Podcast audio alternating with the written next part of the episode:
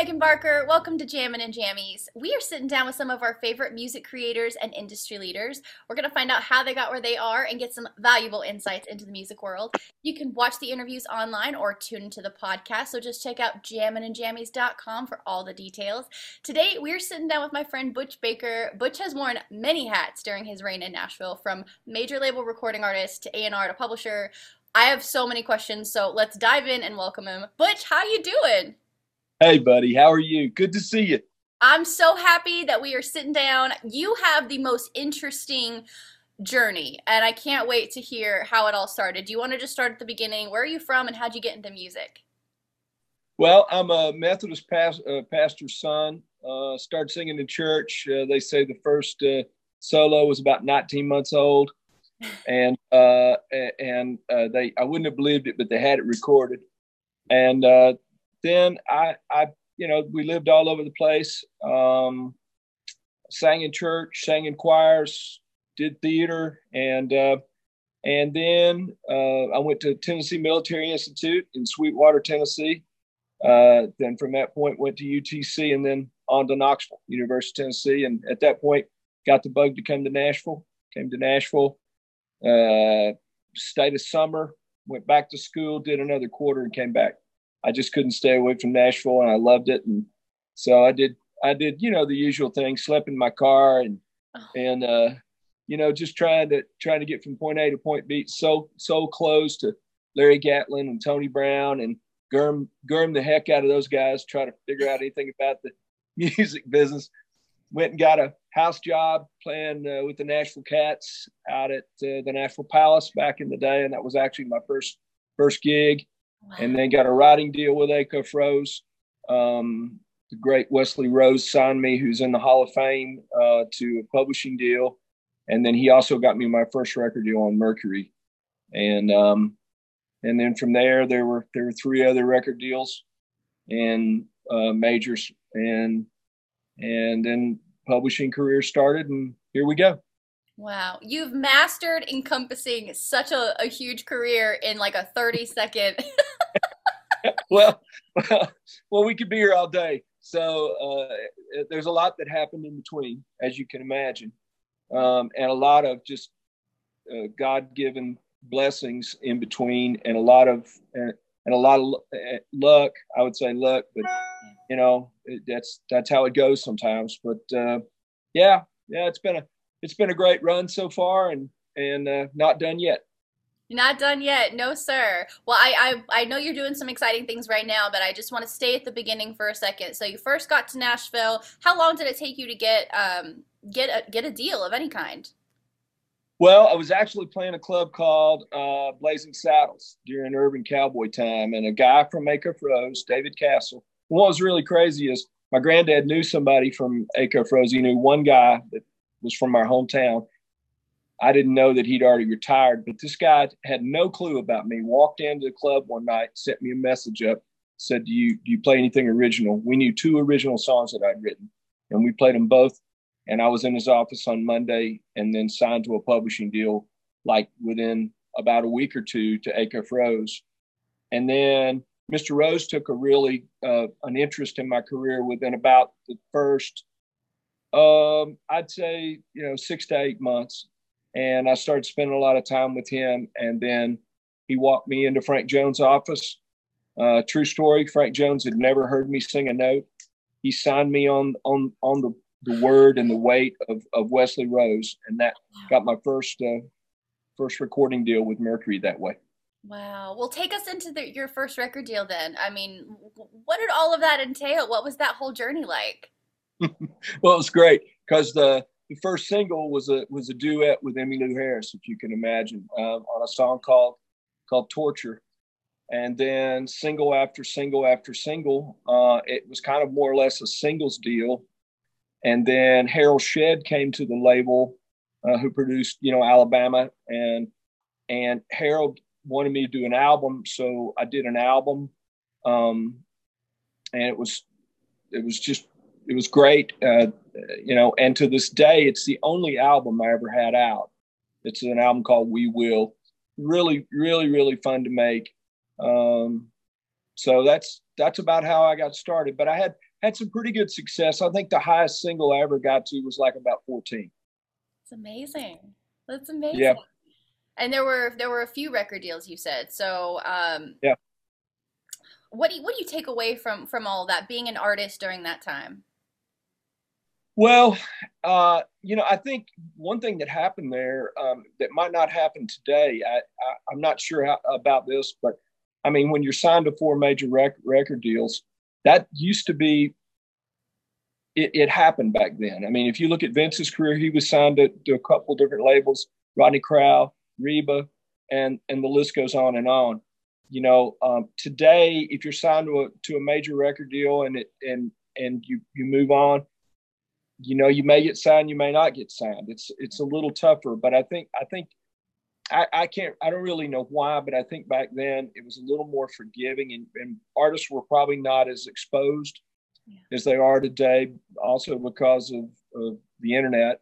Yeah. Um, but um, yeah, you know, it just crazy time. So from from Mercury, went to Arista with Tim Dubois, mm-hmm. um, and then went to Sony with Paul Worley, mm-hmm. and then more more or less kind of hung it up. I I wanted to spend my time in, at home, and then uh, wound up going to Warner Brothers and uh, with um, with Jim Ed over there, Jim Ed Norman, who's still amazing friend of mine, and um, you know who's out doing the string arrangements with the with the Eagles now.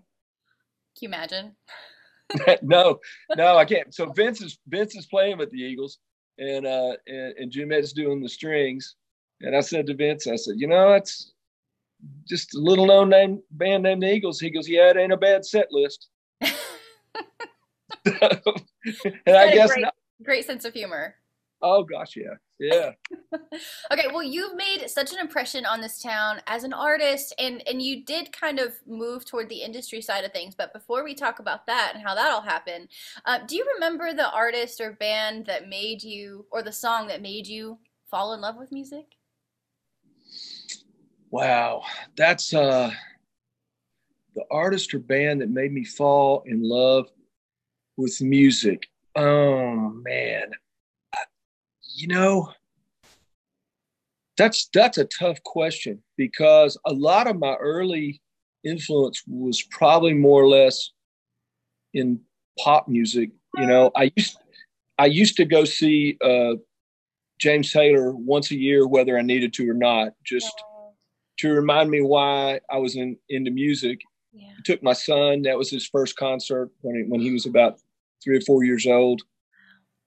He called him James Tater. It's, just, it's you know, he because he could, I guess, couldn't say Taylor. It's a better but, stage name, I think.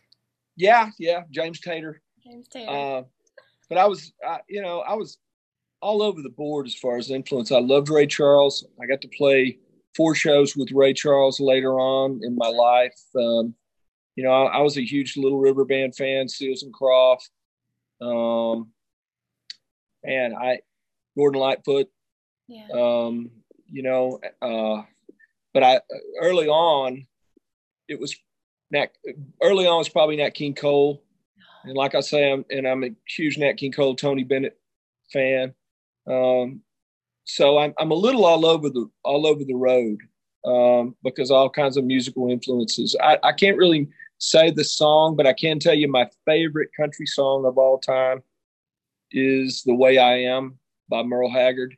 Yeah. Um, and uh, that was written by my friend and buddy, uh, Sonny Throckmorton. And uh, so, and at, at, at, last time I went to see Son, he knew I was there and he called me up and I got to sing my favorite song with him on stage. So that, that was another, uh, okay, check, check that off the list. Got to do that. Yeah. Have, have you done everything on your bucket list? No. No? Okay. Well, we'll no. get it We'll get. No, I don't. I, I don't think you know. I and I don't know how that'll ever how that'll ever end. Um, I you know I think as long as I love music and like you do, I think you and I are probably feel the same. We're lifers. Yeah.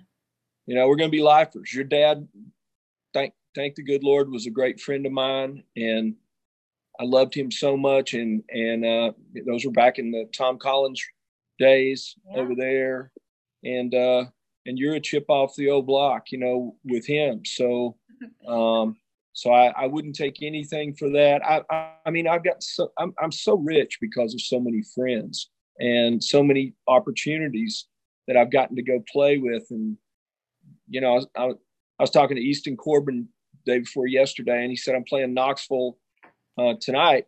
Uh, the, as you and I are talking, and uh, he played in the Civic Center. I, I remember playing the Civic Center with Con Hunley and with Restless Heart. So on two different occasions. So you know, it, somebody says something and it wakes up another memory about your life, someplace, something you did. So, uh, but I, we could be here for a long time, Megan, trying to talk about it all. Okay, well, I hope you're writing a book. We'll leave it at that. I hope you're writing a book or, or something because I'd love to hear all the stories. That's what Bart Herbison says. Every time, every time I'm with Bart, he goes, "You've got to write this stuff down." You know, you've got, and he knows some of my stories. He will tell the story, tell the story about this, or tell the story about yeah. about that. Yeah. And uh, so maybe someday I'll be able to do that. Okay. Well, you guys heard it here first. Hopefully, we'll get a book. um, now, let's start to talk about the transition into the business side. How did that happen? And when you started out, is that something that you thought would happen eventually, or did you kind of fall into it? Well, you know, from starting out in, in, as a writer with Acuff Rose, I was loved hanging out with writers. I mean, I would think about it. I was hanging out with Acuff Rose with Whitey Shafer and Dallas Frazier, yeah. and my really, my really good friend Mickey Newbury um, and I mean, who get who gets to say that? Who who you know? Mark Sanders at that time was just a young writer with me and Skip Ewing over there. So that's that's when we started out. It was really really really amazing times. We had our own studio there, so if we wanted to cut something, we went down and recorded it.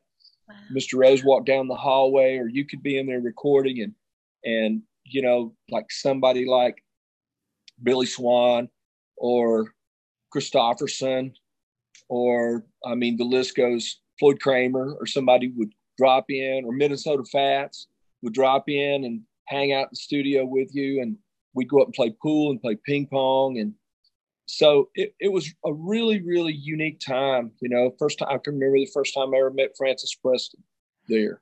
Uh, Mr. Rose wanted me to meet her and sit next to her at lunch, and uh, and then we were friends, and her son David and I are friends to this day. So, you know, you when when you start in 1979 and you're lucky enough to still be here, um, you've known some folks. Yeah. Well, take us into what your jobs have been. You've done a little bit of everything now on the business side. So, how did that all come to be? Yeah, well, uh, after starting out as a writer, then as a recording artist, I guess probably what happened was uh, having uh, uh, my son Bo, uh, I started thinking about how I, how I need to get off the road. I'd heard all the stories about kids not knowing their parents and things like that. So um, I started trying to figure out what I would do. So I, I started singing a ton of demos, and I used to be a demo singer all over town. I sung you know, thousands of songs, and that was also a great training ground to be a publisher, because when you have to listen to, you know, good songs, not so good songs, great songs, and you're singing them and you're trying to do make do the best you can. And I've always said I can I could possibly make a C song a B song with the vocal and the and and the track, but I can't make uh, uh I can't make a B song an A song. Yeah. A song was an A song the day it was the day it was written. Yeah. So um and I got to sing oh so many back in the day, you know, Ozark Mountain Jubilee came number one on the Oak Ridge Boys. Shame, John Conlee. Um, gosh, um, uh, I'm trying to uh, bet your heart on me was number one on Johnny Lee. My buddy Jim McBride wrote. Um, so that that's starting back there with Foster and and uh, and Rice back then when Jerry and, and Bill let me sing demos for them way back in the day and and then forward. And then I started doing independent A and R for a couple of labels for Sony and also for Giant Records, and that was that was great too, uh, because once again it was all about songs. Yeah. And and that worked great for for moving on into being being a publisher. So um, you know, and and so you kind of, kind of I kind of made the transition from being an artist and end over into the business side. And my first publishing job, though, to run a company was with a company called Encore Entertainment, and uh, that was with Jim Scott, and I became his partner there. Um, and then about a year and a half after that, Ronnie Gant called me to. He said he was retiring, and I went to Hori Pro after that. So, and I was at Hori Pro for like 13 years before Mojo purchased uh, Hori Pro, and then with uh, Mojo for about two years, and now starting a new company back with Kaz Hori uh, called Hori Global. Wow, you've done it all. I have a question. Most of our okay. followers are aspiring writers, aspiring artists, aspiring industry leaders like yourself. So you've done all of it. You've been a writer, you've been an artist. How do you make a good impression? You said somebody sat you next to Frances Preston at a lunch. How do you make a good impression? You know, I, powerful. I think in a word, um, one thing to try to remember, and I've failed at this as well. Um, so, so, I'm the poster child for saying for, for this one. I, I think it's important to remain humble. Um, no matter no matter what you do, um, there there's a right way to ask somebody a question. There's a right way to send somebody a song. Um, you know, uh, as a as a young plugger, I used to think, oh my gosh, I'm going to load somebody up with with songs. And the one thing I figured out about that, it looked like I didn't know what I didn't know what they were looking for. Sure. So I learned to go in and and take a stand on a song or two or some, something you just love and something you just believe. If you want to hear some great songs, find a plugger and ask them to play you the songs they can't believe have ever have never been cut. And you'll hear not not only will you make a plugger really happy or creative person really happy, but you'll you'll hear some amazing, amazing songs. Yeah. So if it, but it, but in a word, I think to try to answer that, I think I think remain humble. Um, yeah. I yeah, that feels right. That's good advice. I I think we all uh, need that reminder every now and then in this industry. yep. Yeah. Yep.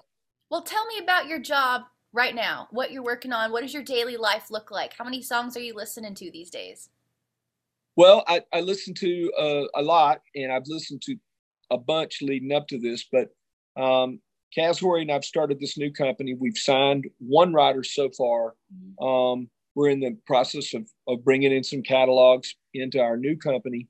Uh, we signed Wade Kirby, who was like one of my oldest friends, a great writer, and he's he's uh, co-producing a project on East, Easton Corbin right now, and so it's it's it's really exciting time. But to be honest with you, Megan, I didn't realize how much work it, it was going to be. So slow sometimes because because all the other times I walked into a company that was already established sure. that already had a catalog, yeah. and then when you're starting from Jump Street and you don't have any a whole lot of songs, um, you know that that's kind of tough, but it's also exciting. Yeah, absolutely. What are you guys looking for? I know probably every publisher is a little different, but what do you look for in a young songwriter? I, you know, I think I think a hard worker. Yeah.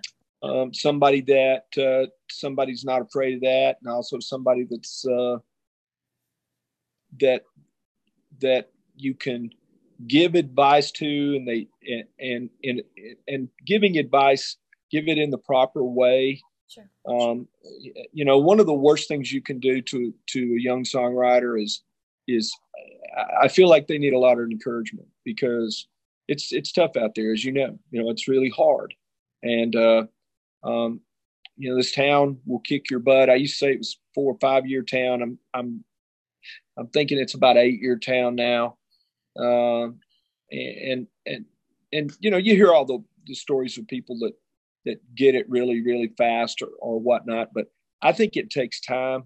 And I, I kind of believe you need to be in Nashville. You need you need to be there to kind of get it.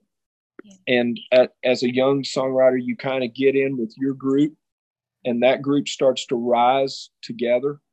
Yeah. Um, uh, just like at artists also they they start to rise together. Like my group when I started, you know, it was like Travis Tritt, Billy Dean, yeah, um, uh, Joe Diffie, yeah. um, and all of us were were demo singers basically. You know, in in in the beginning, Joe Diffie was one of the best demo, demo singers. The only problem was if you ever sang a song for you, you it was so intimidating because of his vocal. You might you might have to have me sing it or somebody to, to, to, to dumb it down a little bit because Joe was so damn good. Yeah. Um, yeah. You know, but but a lot of us that came along then, uh, including Garth, got got signed to deals, and the rest rest was kind of history. So those guys all had a little more prominent artist careers than, than I did. But I'm just I'm just glad I got to to to be there and be in the running and and to call all, all those guys friends. Yeah. What a journey! Oh my gosh. Okay, and you touched on this just a little bit. This is a little more of a sensitive, uh, sensitive question. You know, I came back and forth for a long time. I know a lot of people come back and forth before they make the move. As a mm. publisher and in a new world of Zoom co-writes, do you recommend moving to Nashville to write commercial country music?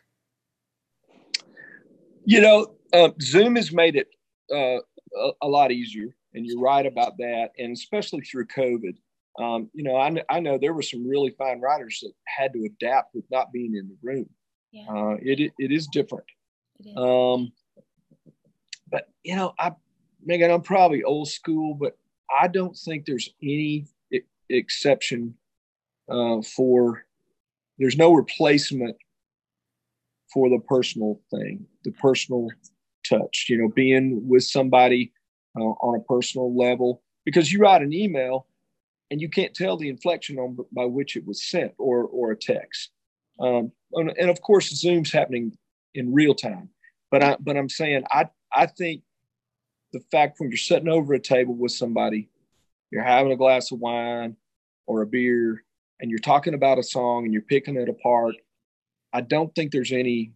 I, I, I just don't think there's any replacing that.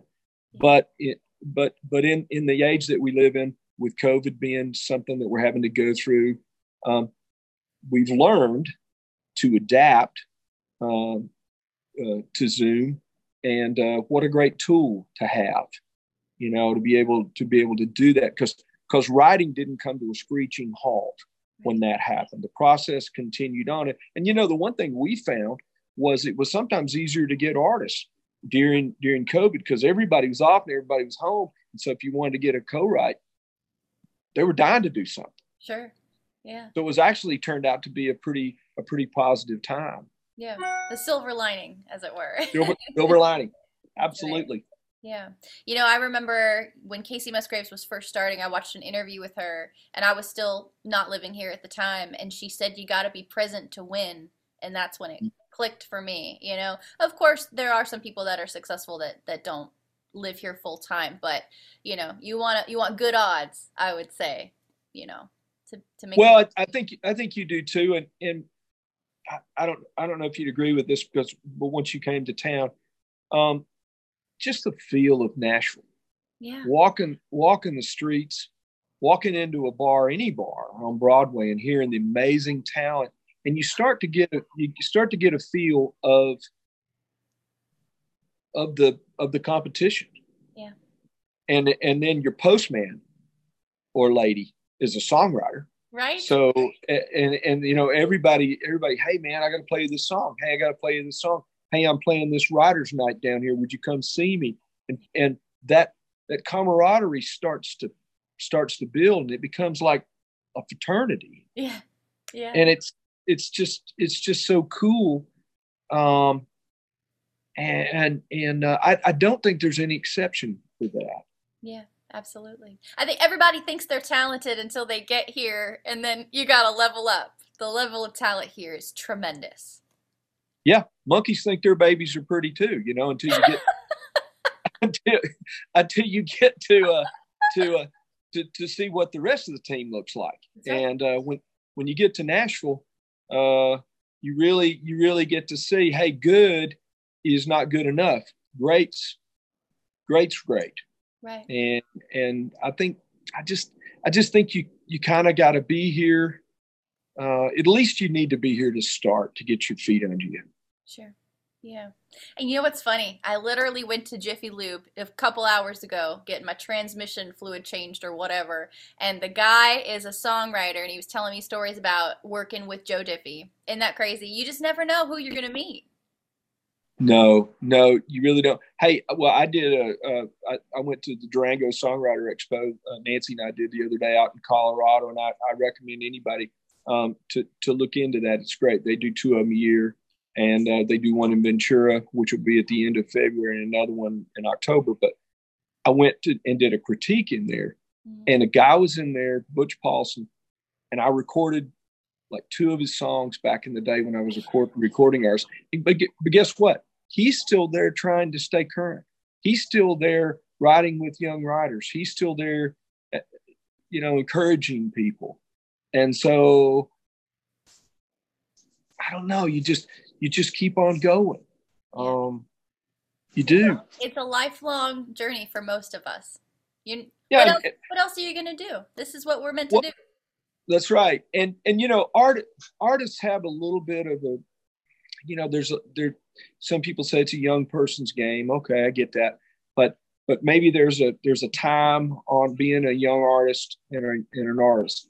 But being a songwriter, you can be a songwriter for the rest of your life and and you'll probably never get it right um, you know i mean i mean because you're going to continue to write a better song tomorrow than the one you wrote today and you know you know i've talked about this i say that a lot to, to writers but the drill is can you write one better than you wrote today and if you think you've written your very best song quit and get out of the way you know make room for some other guys most songwriters don't believe they've written their greatest song. You know, they they just think that, that the next one's just around around the turn. And um, and sometimes, as you know, you got to write you got to write today's song and tomorrow's song to get to that one yeah. that's out there, or that new person that you're going to meet that will inspire you in that way. That you know, I know I know songwriters are probably not very good friends, but they write great songs together. Yeah, they just it's like a marriage or something. They do something to each other. Some weird chemistry happens with some people. It it truly does.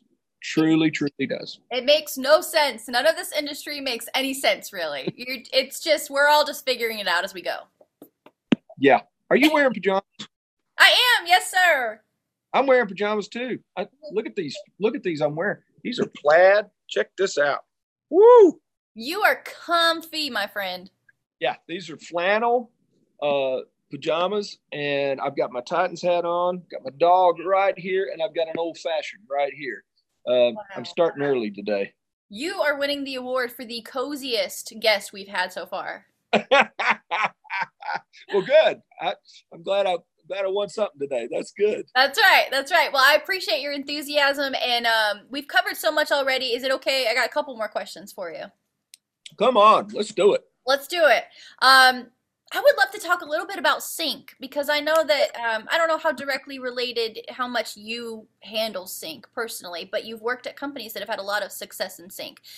Do you feel like it's a totally different animal than writing commercial country music? Totally. Yeah. Um, in in some ways, I think sync makes it more difficult. Sure. And, and, let me explain that. Um, if if if you and I and somebody else and somebody else write a song, you know, we got a three or four way song, we can go pitch that song to, you know, Chris Lacy, let's say at Warner, who's just awesome, great song person, so wonderfully creative. And and she can go, yeah, and and but she didn't have to know it all at that on that day. You know, they don't have to label copy that day. I love this song. Let me play it for this artist. Might take six months, might take three months, might take a week, who knows. But in sync, if you pitch it to somebody, they want everything to be cleared. Yeah. On that day, they want they want the master cleared, all the writers all in, all the publishers all in, because they work on such a short schedule. They want it like yesterday. Yeah. And and so I think sometimes sync uh, makes it more difficult. But but if you know that going in, if you know that that before you really go pitch something to somebody, make sure you have those conversations with everybody and everybody's cool.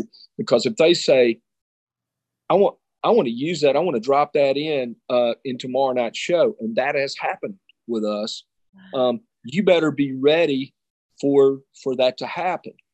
Um, and and then, but but sync is sync's the new mechanical. Uh, mechanical used to be that was sales, and you know you and I know we have no sales. It's all streaming, and streaming hasn't caught up to what mechanical was back back in the day. Yeah. But to me, sync fills in the gap and becomes the new mechanical for where we are where we are today. And then the other things is, is to learn about sync. And I know you know a lot about sync, but I continue to go to seminars and listen to what what it's saying because I think it's kind of a moving target too. You find out that they don't necessarily they're not necessarily looking for um, the greatest track in the world. Sometimes it's it's almost like almost like a really good vocal piano vocal or guitar vocal is really what almost in the style of Americana, which is a little more raw. Um, that really is more or less what they're looking for. They're not looking for something so finished and polished in a lot of, in a lot of ways. Um, and I, I, I would have to say I, I, learned a lot from Pete Shane at, at, Mojo while Pete was there because Pete was doing the licensing there, and and me as a guy that has dealt with publishing an artist for so long, it like you said, it's a completely different animal, mm-hmm. and so um, uh, so knowing those things going in, I think I think it helps uh, in the sync department. Um, and and then as you know, sometimes they'll hear a track and they'll take the vocal off. They just want to use the track. It's more about the vibe and the energy than the song it's itself. The, it's the vibe and the energy.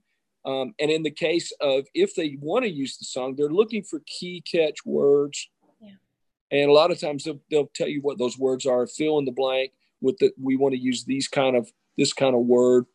Um, so it's uh, it's been a learning process for me, um, but but also it's kind of exciting as well.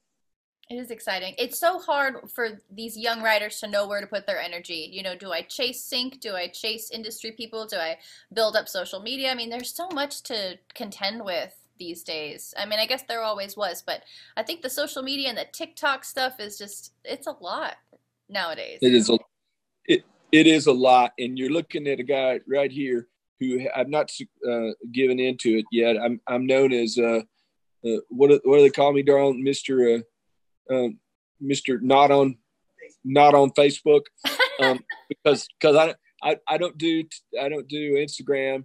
Um, I bear my my uh, my Nextdoor account is the closest thing I come to any any of that. But see, I don't I don't have to worry about that anymore. I'm not trying to be an artist, and I'm you know I'm, I'm not trying to get get views on anything like that. But I know how important that is in today's market for artists. So I'm not knock I'm not knocking it or anything. Well, now you're going to get a bunch of stalkers on Nextdoor. well, you, you know, I do have a Facebook page. Nancy just reminded me. Uh, but I, you know, I barely ever look at it. She she looks at it too. Um, but it's important, it and it wasn't that many years ago, which we we never even heard of it. That's right. That's right. So, well, let's wow. talk a little bit about your new company and, and what's next for you, and what are your goals? What are you working on? Okay, well, I, you know, what we got to do is get get more songs in the catalog we, we want to sign uh, probably a couple, three more writers. Like I said, we've signed Wade. I've had a couple of deals that I thought were going to happen. They didn't happen um, for, you know, for whatever reason. And that, that happens in this business. Um, uh, I'm to, you know, I've, I've got some songs out there. You got one of them I'm to try to come get and uh, see if I can't, see if I can't help you get it, get it cut. And, uh, and then, um, you know, we're also going to have a, uh, hopefully an administration arm so we can help some people that I know. Uh, uh, we're going to purchase some catalogs also uh, that we think we can help with. Um, and, and if we do an administration thing with some friends, you know, we'll have a creative side of that that'll really help us uh, get up to speed as far as songs go. So if you get somebody brings in a catalog and we can, you know, we can get go get something exploited or get something cut then we can all participate, all make money. You know, that's the thing. Um, you know, there, it's there there's so many parts to our business that that as long as nobody's greedy, there there's always a way to make something happen. Um, there's always some way to help one another and sharing something. Um, and there's no one way to do it. Uh, if you want to do a deal with somebody, there's there's there's unlimited amounts of way you ways you can do you can do a deal, and every writer's different. Every every uh, agreement's different, and that's been really awesome to have some people in my life. Uh, I mentioned Wesley Rose, Bob Beckham was another one that brought me along, and he should be in the Hall of Fame, no doubt. He was one of the one of the greatest publishers, signed so many awesome writers back back in the day. Uh, Ronnie Gant, John Doris, people like like that who really taught me as I came along. And probably if if you would allow me, the, the single person that made the biggest impact in my life was a guy that that maybe some of the all of us in the business know, but he, he didn't he didn't have the the kudos that Bob Beckham or, or Wesley Rose have, but it was a guy named Dave Hall. And I learned more from Dave Hall than any person that I've ever ever known in my entire life. I'll tell anybody that listens. Um, he just he he was he was just great, and uh, I wouldn't take anything for one day I ever had with him. Wow, uh, that that's so special. You know, I that's my favorite part of doing these interviews is finding out who shaped you. You know, because mm. you yep. Do you know how many people you've shaped, Butch? I can't imagine how many people you've been shaping. How, how does that make you feel when you think about that? You know, Megan, if I helped one person uh, or just said something that resonated with one person, then then then that was great because all of us stand on the shoulders of somebody else. I mean, no no doubt. Um, and you know, when I made the transition over, I, I didn't I, I didn't I didn't know, you know, and so I, I would have to call somebody. I, I called Tim Dubois on a given day. Hey Tim, you know Tim was was a monster. He's huge. What do I do here? Call Jim Ed, call call call Beckham, call Ronnie Gant, call uh, you know any number of people, um, and ask their opinion. What do, what do I do now? Yeah. Um, but the guy, like I say, the guy that was there was was Dave Hall and we did so many deals to, together. I mean, he was there. We did the Dean Dillon deal that brought Dean to to Hori Pro, um, and and and you know, I just and and not only that, but other publishers as well, like Troy Tomlinson. You know, Troy's a, is huge in our business. He's running Universal now. He ran, you know, for for years and years ran ran uh, Sony and Tree. Um, you know, and Rusty Gaston. We're all friends we're all we're all buds. And and you just go out there and talk to each other. And you know i i mean i think everybody puts their pants on like i do backwards every morning. And so and so you just you, you know once again though in all of that how you handle it is humbly. Yeah. and and if you want to know um, um, there there are three words that I would tell somebody that it, that if you want to disarm somebody, you say, um, uh, actually, it's four words. I need your help. If you want to, if you want to disarm somebody, ask them for their help. Um, and and and it's one of the most disarming statements I've ever I know about. Well, everything I would take away from that is is don't be afraid to ask for help. Don't be afraid to pick up the phone and, and call somebody when you're figuring it out. Absolutely. Abs- absolutely. But listen to what they say. And sometimes people have hard things to say sure. um, about about whatever the, the subject is. And, uh, you know, it's like a, a, opinions and, and you, everybody's got one and you listen, you listen to it, take from it what resonates with you mm-hmm. and what you, what you can take from it and incorporate into your life and move on. Okay. Um, and, and, uh, yeah, but I, I, I could sit here all afternoon with you and tell you the people um, and, and start naming names that, that help me. And not just publishers, not just record people, other songwriters. Yeah, absolutely. Other songwriters too that, that were encouraging, you know, like on, on those days and they just looked at me and said, Hey, come on, man, you can do, you can do this. You know, we can do this together. And as you know, that means a lot. Yeah. Yeah, of course. Okay, I could I could sit here and talk with you all day. Um, it's flying by. Two more quick questions, real quick. Okay. Um, all right. Is there anything you know, artist, songwriter, A and R, publisher? Is there one thing you wish you would have learned sooner? Hmm.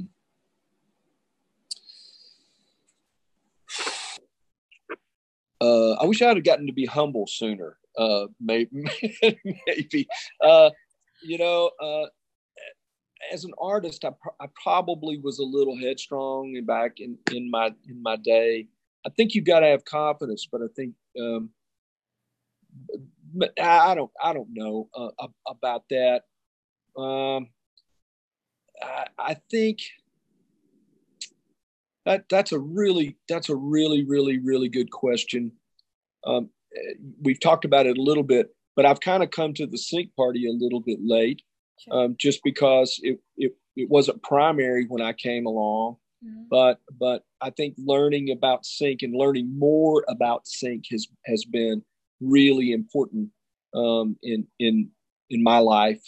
Um, uh, I think that's something that Mojo did really well. And so with my time with them, I, I really got to learn a lot about that. Wow. I love it. Okay, and one more question. It's been a really rough couple years for everybody, but especially people in the music industry. I mm-hmm. personally have seen a lot of friends go home, you know, and if that's what you need to do, of course, that's what you should do. But what would you maybe say to somebody who's been at it for a while and and they're thinking about throwing in the towel? Don't give it. Well, you know, uh, take a breath. Take a take a really deep breath, and and and know that your life can change tomorrow. Yeah. Um, you know, uh, in your despair, you might pour those feelings out in a song on a piece of paper and a guitar with three chords and the truth and it and it would and it'll change your life and some somebody else's. Um you know i've, I've heard i've heard people say you know that they they put a time limit on how long they were going to stay in nashville or how long they were going to give it you know to do that. And then i've heard i've heard people that left town. Uh you know i think garth tells the story about leaving leaving nashville and then and then coming back. Um uh, brett james left town and and brilliant songwriter, brilliant artist, great singer, great guy, and came back. And um, so so you can you know it's kind of like home. You can you can you can always come home most most of the time. Uh, you can come home, and uh, uh, but this this past couple of years has been really difficult, like you said, on a, on a whole lot of people. And We've lost some great friends. I mean, in the last two weeks, I lost Ralph Emery, Dallas Frazier, uh, Jerry Crutchfield, and my really, really, really close friend Drew, Drew Alexander, who ran Curb for years and years and years. And you know, I've got memories with him. We we took writing retreats to Canada and, and Blackberry Farms and all around that I wouldn't take anything in the, this world for those memories. And um, th- those are guys that like him that that you could just depend on. And uh, I can't replace Drew Alexander. There's there's no way I can replace him in my in my life. But I but then I think I'm, I'm blessed to have known him. Yeah. Um, and and you know I was going through tough times, or Drew was going through tough times. I knew he had my back, and and that is so valuable. Um, so uh, I think we're coming out of this of this uh, fog that we've been in. I hope. Uh, I'm, I'm, I'm, people are out touring again. People are writing in person again. Wow, and uh, um, we're we're going to get back to living. It may be different than it was a little bit, but you know, uh, hey, after 9/11, things changed then, and we had to learn how to adapt from from that point at, at, at 9/11. So you know, uh, COVID, just another stepping stone. And um, and we'll, we we are going to be fine. We are going to be fine all the way through all of this. Well, I know I'm finding comfort in everything you're saying, so I know other people will too. I can't thank you enough for taking the time. I love talking to you so much, Butch. You've still got this light and energy about you for music after all these years, and it's inspiring. So thank you so much. Thank you. It's, I love you, and, and I love hanging and talking to you. You're so talented. Uh-huh. Um, you know, you're so awesome, and um, I was blessed to know your dad. I'm blessed to know you, and uh, um, you know, uh, God's got us all. He's going to take care of every one of us, and um, you know, I, will I'll always believe that. And um, so I uh, I say I say a prayer in the morning. I say one at night, and there's not much bad can hurt me in between when I book in my life like that. Oh, there's a song in there, my friend. I love that. Go for it. It's all yours. Thank you so much, and we'll catch up with you again next year or something, and we'll see what's going on. Okay. Love you, buddy. Thanks for the talk. Thank you so much, Butch. We'll see you later. Okay. Bye-bye. Bye.